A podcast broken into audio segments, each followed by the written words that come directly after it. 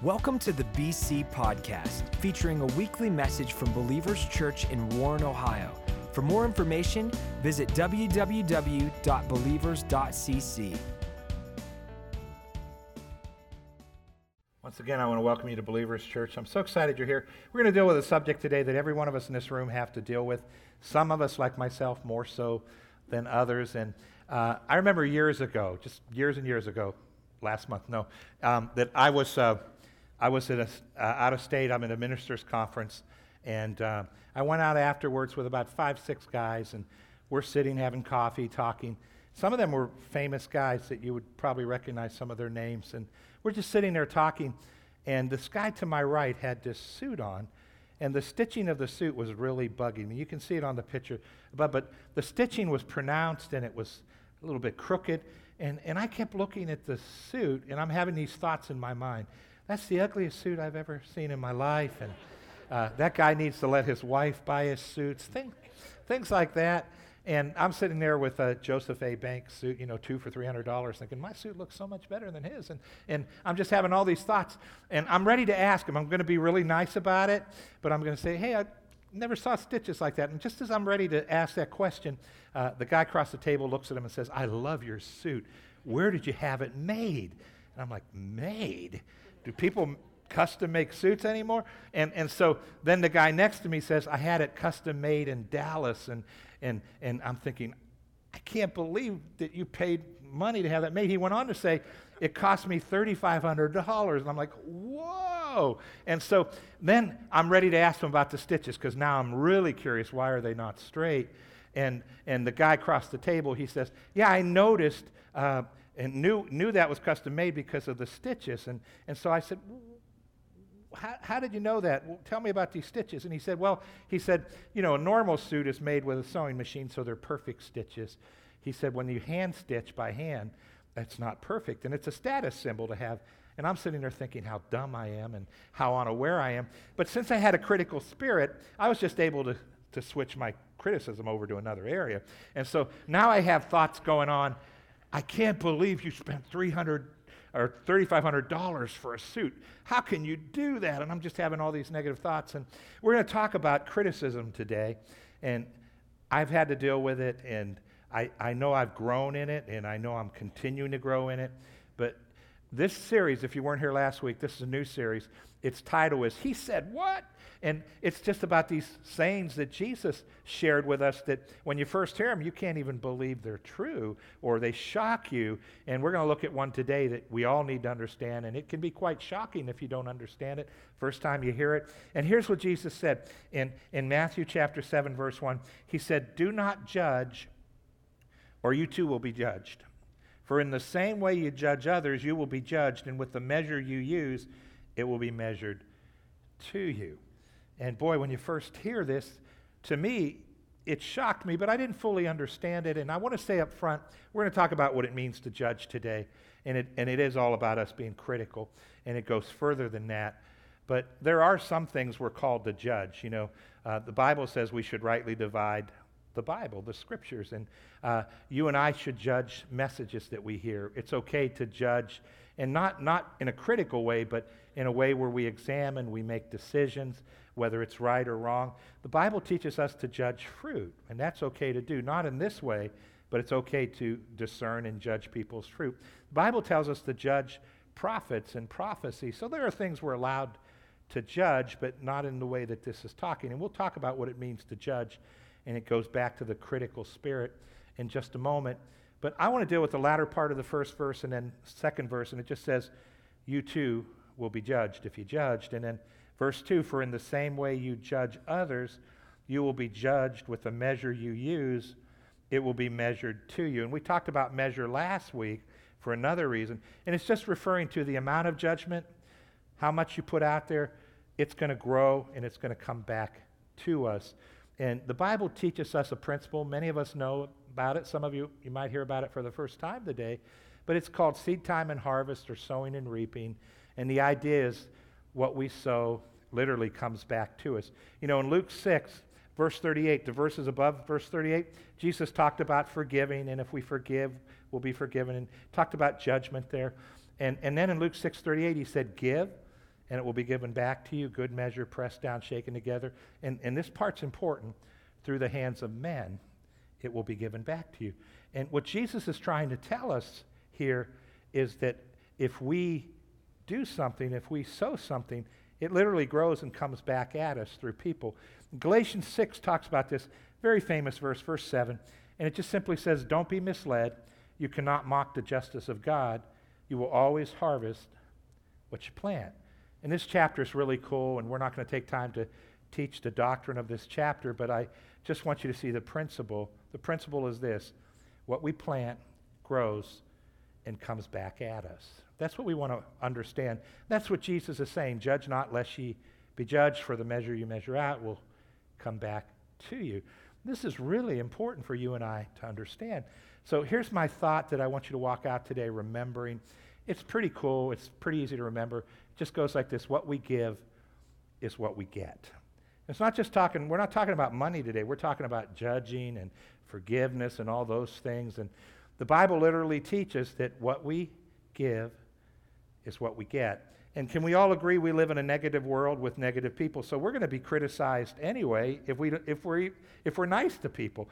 But uh, I don't know about you. I don't want any extra harvest of judgment coming at me. I don't need any extra negative of anything coming at me.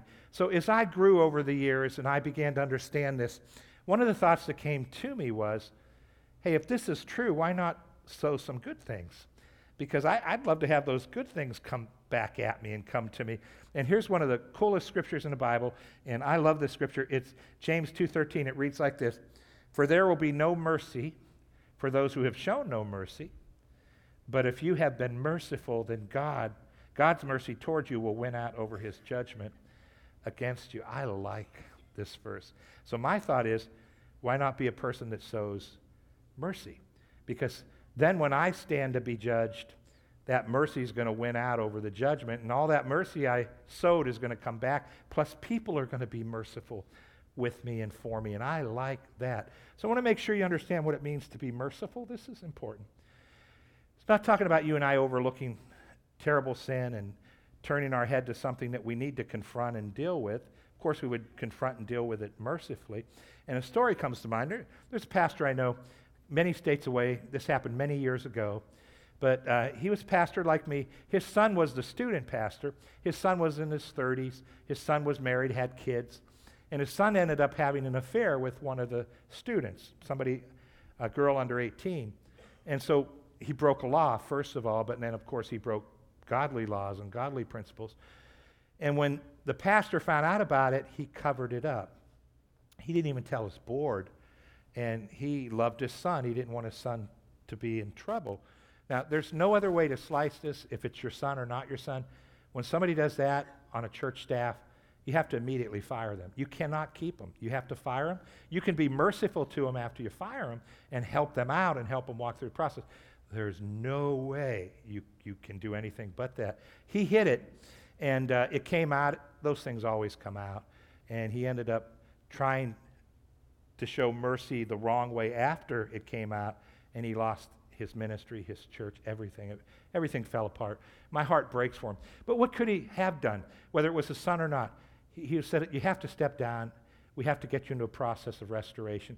But mercy could have said, you know what, come live with us. You know, if you're going to go to jail for what you did, um, you know, we'll take care of your kids, and we'll take care of your wife, and we'll help you in any way we can. So mercy is important, but there's some things you have to deal with. So I'm not telling you don't deal with the obvious, but how cool would it be if we came to the place and we said, you know what, I'm going to sow kindness, I'm going to sow love, I'm going to sow mercy, because that stuff's growing anyway and coming back at me. And just ask yourself, what do you want to live in next year? What do you want to live in two years from now? I surely don't want to live in judgment, that critical spirit. So let's help us understand today saying, judge not. Let's go back to our text. Verse one says this: do not judge or you will be judged. So what does it mean to judge? Here's the definition of the Greek word. It just means to criticize another while assuming their motive and their future, or I could have said their outcome. Uh, judging or criticizing another while assuming their motive and their future. So obviously, when I sat at that table, I, I had to deal. It, I had God had to really work with me because of the critical spirit or attitude that I had. And here's what I noticed. If you're a detail person, if you notice details, you're going to have to deal with being critical more than someone that doesn't notice details. And all, all the detail people in the room said, amen, amen. And uh, I, I always kind of envy, and, you know, I, I always want to be like the person that doesn't notice things, and uh, they're not detailed. They just walk through life with a smile. They're going to live way longer than I do. And uh, and I'm walking through life having to deal with all the details, being out of line, you know, and trying not to be critical. And uh, one of the things I thank my wife for is, uh, you know, our whole marriage, just pointing out how critical I was in a nice way. And she's helped me grow because she just would point out to me, she says, you realize what you're doing? And I'm like, no, no, I'm, not, I'm okay, I can say that. No, that's critical, Joe. And it's like I had to learn. And and so this this can come out in different ways. You're you're assuming someone's motives, you're assuming their, their future, their outcome. And I wrote down a couple thoughts. This is how it's come out of out of me in the years. And I'd say things like, they don't love God if they can do that.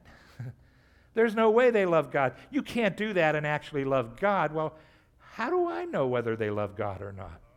You know, may, maybe they, maybe there's another reason that's happening. Even that guy that bought that suit for thirty-five hundred dollars, maybe someone bought it for him and paid it. I, I don't know, but I, I just immediately criticized him. Uh, but you could also say something like this, they're bad to the core. Well, they may be bad, but how do you know their core is bad? I mean, uh, you don't know for sure. You don't know that. And it, it's so, so is it okay to notice there's bad fruit? Yeah, you can notice bad fruit. Or you could say something like this, they'll never get it, they don't have what it takes. And, and that's where you're being critical and you're assuming their motives and their future slash outcome. And that's what Jesus is saying, don't do. Can we all agree, especially if you're detailed, that's tempting to do? But, but he's saying, don't do it. Why? Here's our motivation, because it's going to grow and come back into your life. And that's why we want to avoid doing that type of thing. So I, I got to researching this, and my goal is always to make this as easy as I can to understand. And I found three reasons why you and I cannot judge people. There's three major ones that I that I saw. Here's reason number one. We don't have the authority to judge others. It, it, it's very important. Listen to Romans fourteen four. Who are you to judge someone else's servant? To their own master, servants stand or fall. So what God's saying is, I own all the Christians. They're my kids. They're not your kids, Joe. And Joe, you don't have any reason, any authority to judge them. They don't belong to you. Are you sure, Lord? I, I sure think I could do a better job than you. No, no, you can't. Hey, hey, listen, listen. The latter part makes me excited because this is how God looks at all of us. Listen to what it says. And they will stand. I like that. And he says, for the Lord is able to make them stand. Aren't you glad that when God looks at you, that's incredible, guys. Woo. He looks at us and he, you know, everybody else sees, ah, they're never going to make it. Oh, they did, they fell, they fell and made that mistake ten times, and, and God's looking deep inside of us and he's saying, I know what I put in them. They're going to stand. They're going to stand. They will stand. And I like the fact God looks like that. And you know what God's trying to do in every one of us? He's trying to cause us to become more Christ-like. And he wants us to begin to look at people the way he looks at people. So number one, we don't have the authority. Here's, here's number two. Uh, we aren't capable of judging others. This is something Paul wrote, and it's fascinating. Listen to what he said, First Corinthians four three. I care very little if I'm criticized by you or by any human court. Indeed, I do not even judge myself. Now, all of us should take inventory. All of us should, you know, look at our lives and discern, you know, what can I do better? But he's talking about judging. And verse four says this, my conscience is clear, but that does not make me innocent. It is the Lord who judges me. It's really im- incredible. This is incredible. Listen to what he says. My conscience is clear. That means that he's saying, I feel I'm doing everything just right. He, f- he says, I feel like I'm not missing it, not sinning in any area. But he says, my conscience is clear. But then this statement's why I highlighted it. But that does not make me innocent. Here's what he's saying. I want to translate it, help you understand it. Every one of us in this room have what I call blind spots. And the reason they're called blind spots is because we don't see them. Now, people that know us might see them, but we don't see them. And Paul had come to a place in his Christian walk and his maturity where he said, you know what? I might think I'm doing right in every area, but there's coming a day I might have a blind spot where God's going to open up my eyes and I'm going to realize I'm missing it in this area. I need to grow in this area. So think about what he's saying. He's saying, I don't even have the ability to judge my own heart. How am I going to judge your heart? We can examine our heart, make sure it's right, all that stuff, but we're going to have blind spots, and we, we just don't, we don't know. I think about how long I've been a Christian, and I think about how God's opened my eyes up, you know, each year, so to speak. And if he would have shown me everything wrong with me at the beginning, I would have literally died of heart failure. Um, but I'm thankful he just shows me a little bit at a time, and, and then he says, work on that, Joe, and then we'll take you up to the next one. Here's point number three. I think this is important, too.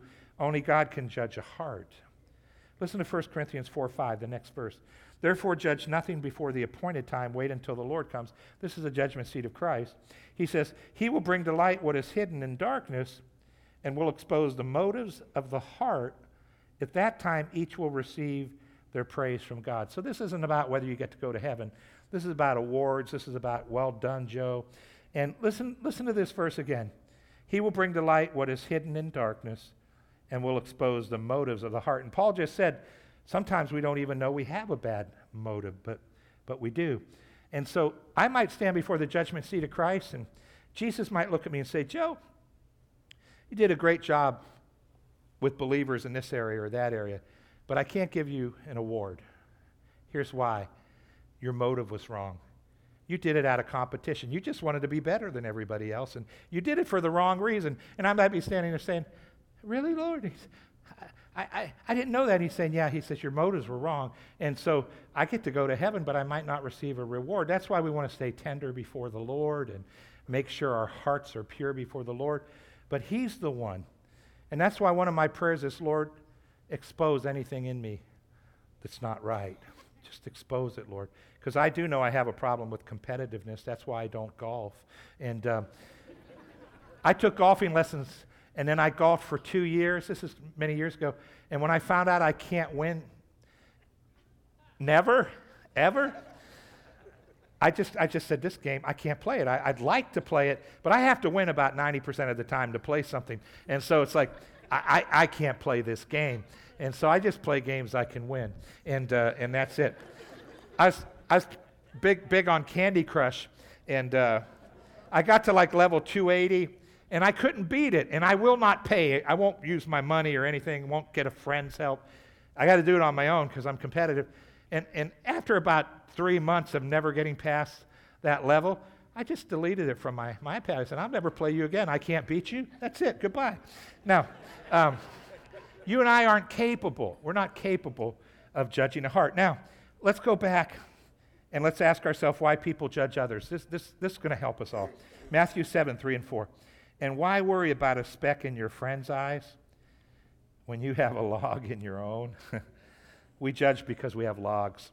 Uh, verse four says, how can you think of saying to your friend, let me help you get rid of the speck in your eye when you can't see past the log in your own eye? So we judge because logs are in our eyes. And, and probably most of us in this room have had something get in our eye at one time or another. I remember I was working in a machine shop, and something got in my eye, something flew, some piece of metal, and it's it just the most awful, painful thing. I know what it's like now to have a baby, ladies. It was so painful. Um, just kidding. I, just kidding. I, I know that's more painful. Just kidding.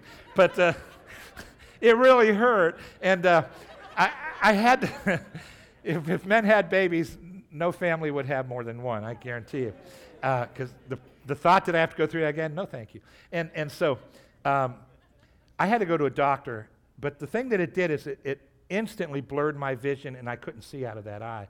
Now think about a log, you know, and he's speaking spiritually, but what Jesus is saying is we can be blinded by logs.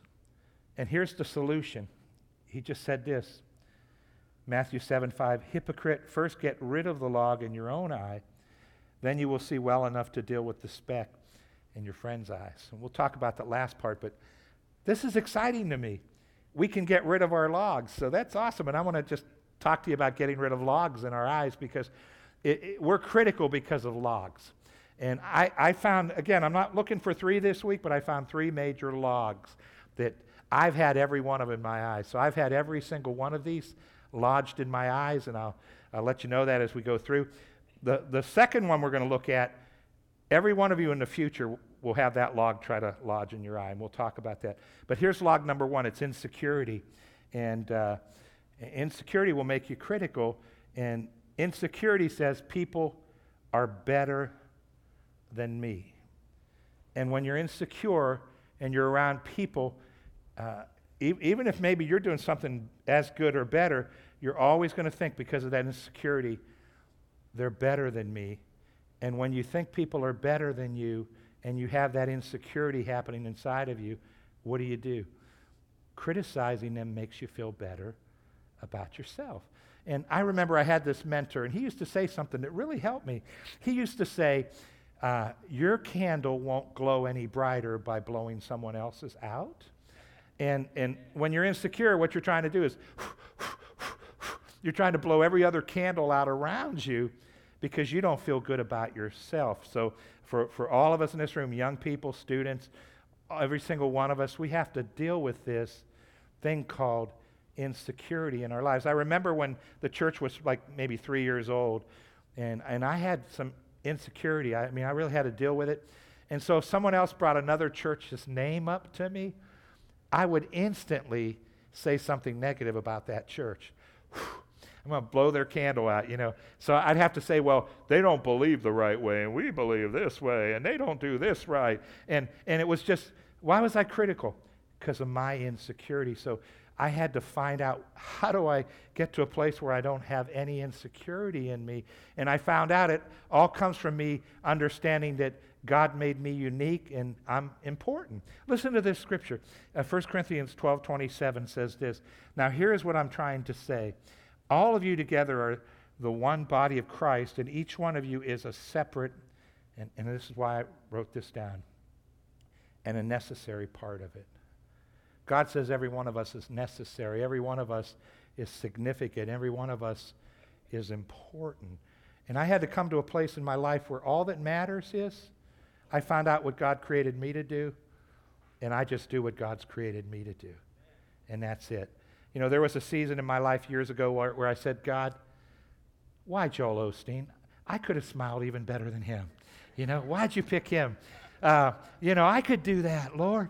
And and it's all out of insecurity that, that we deal with those types of things. So here's what set me free. This is a book that set me free. If you deal with any insecurity, it will change your life. It's called The Search for Significance.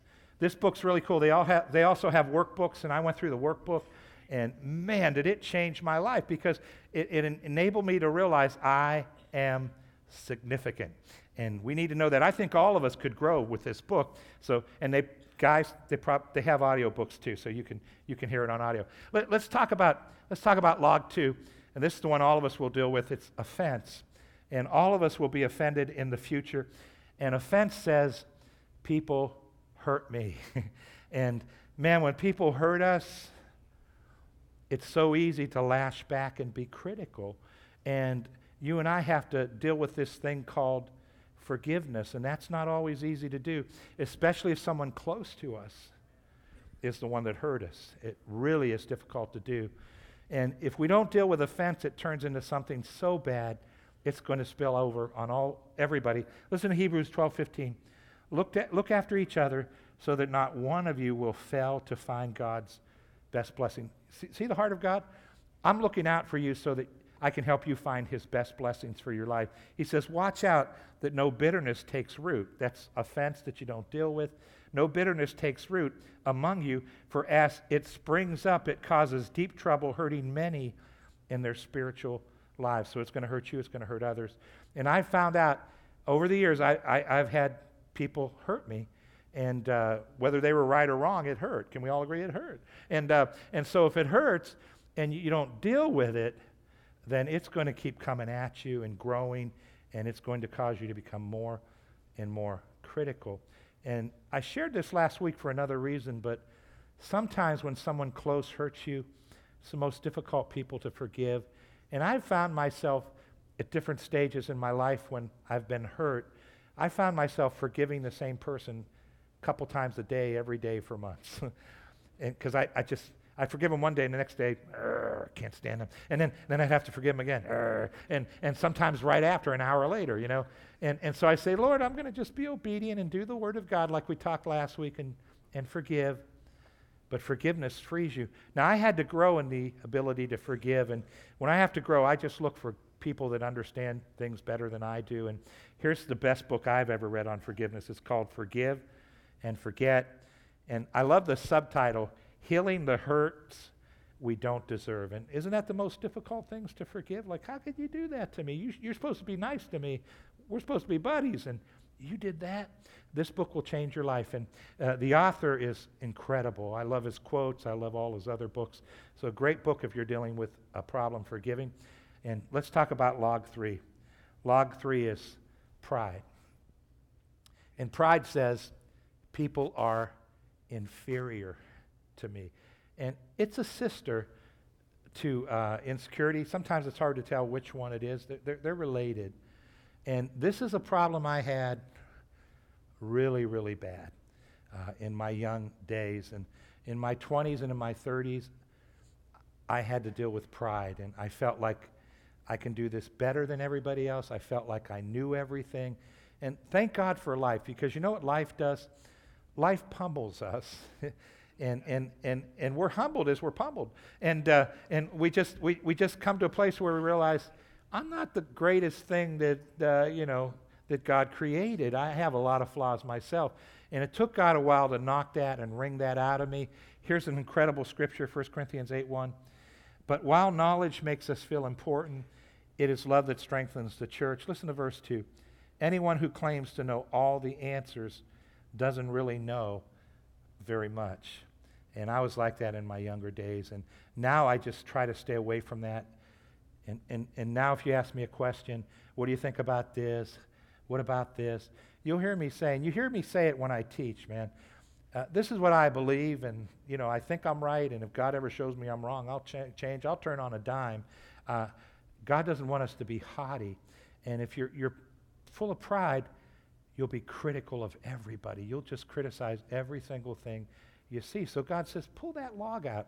Now, a resource that will help you pull the pride log out, and and and I realize maybe one of you in this room, or probably they were probably in first service, um, m- maybe one of you deals with what this book's about, but this book does hit the issue of pride. And here's a book I would recommend, Why It Is Always About You. Why Is It Always About You? And, and I like the subtitle, The Seven Deadly Sins of Narcissism. And, and I, again, I don't think hardly anybody in here has that problem, but this book will change your life because it helps you begin to realize how close pride is connected to the narcissistic person, the person that thinks they're the greatest thing in all the world. And so what did Jesus say? He said, pull these three logs out. And listen to this verse again. Um, This is Matthew seven five. He says, hypocrite, first get rid of the log in your own eye. So he says, get rid of offense, get, get rid of insecurity, get rid of pride. That's a process. We're all growing. It's going to take time. But then he says this, then you will see well enough to deal with the speck in your friend's eyes.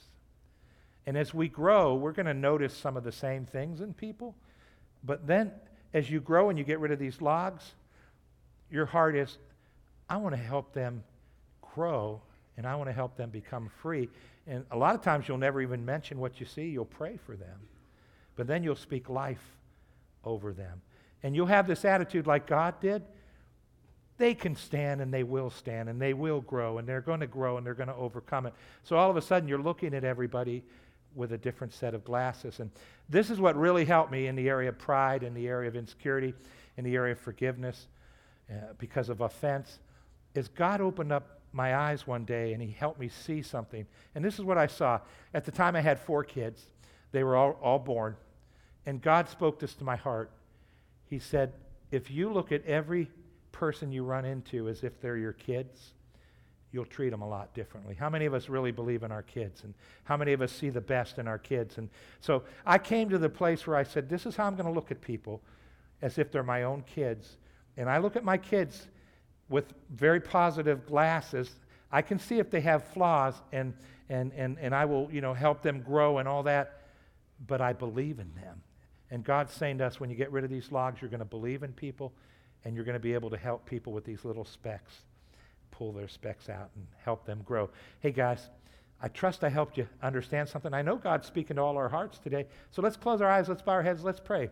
Let's take a moment in prayer. Lord, I did my best to teach the scriptures to an incredible group of people. And Lord, here's my prayer for all of us in this room.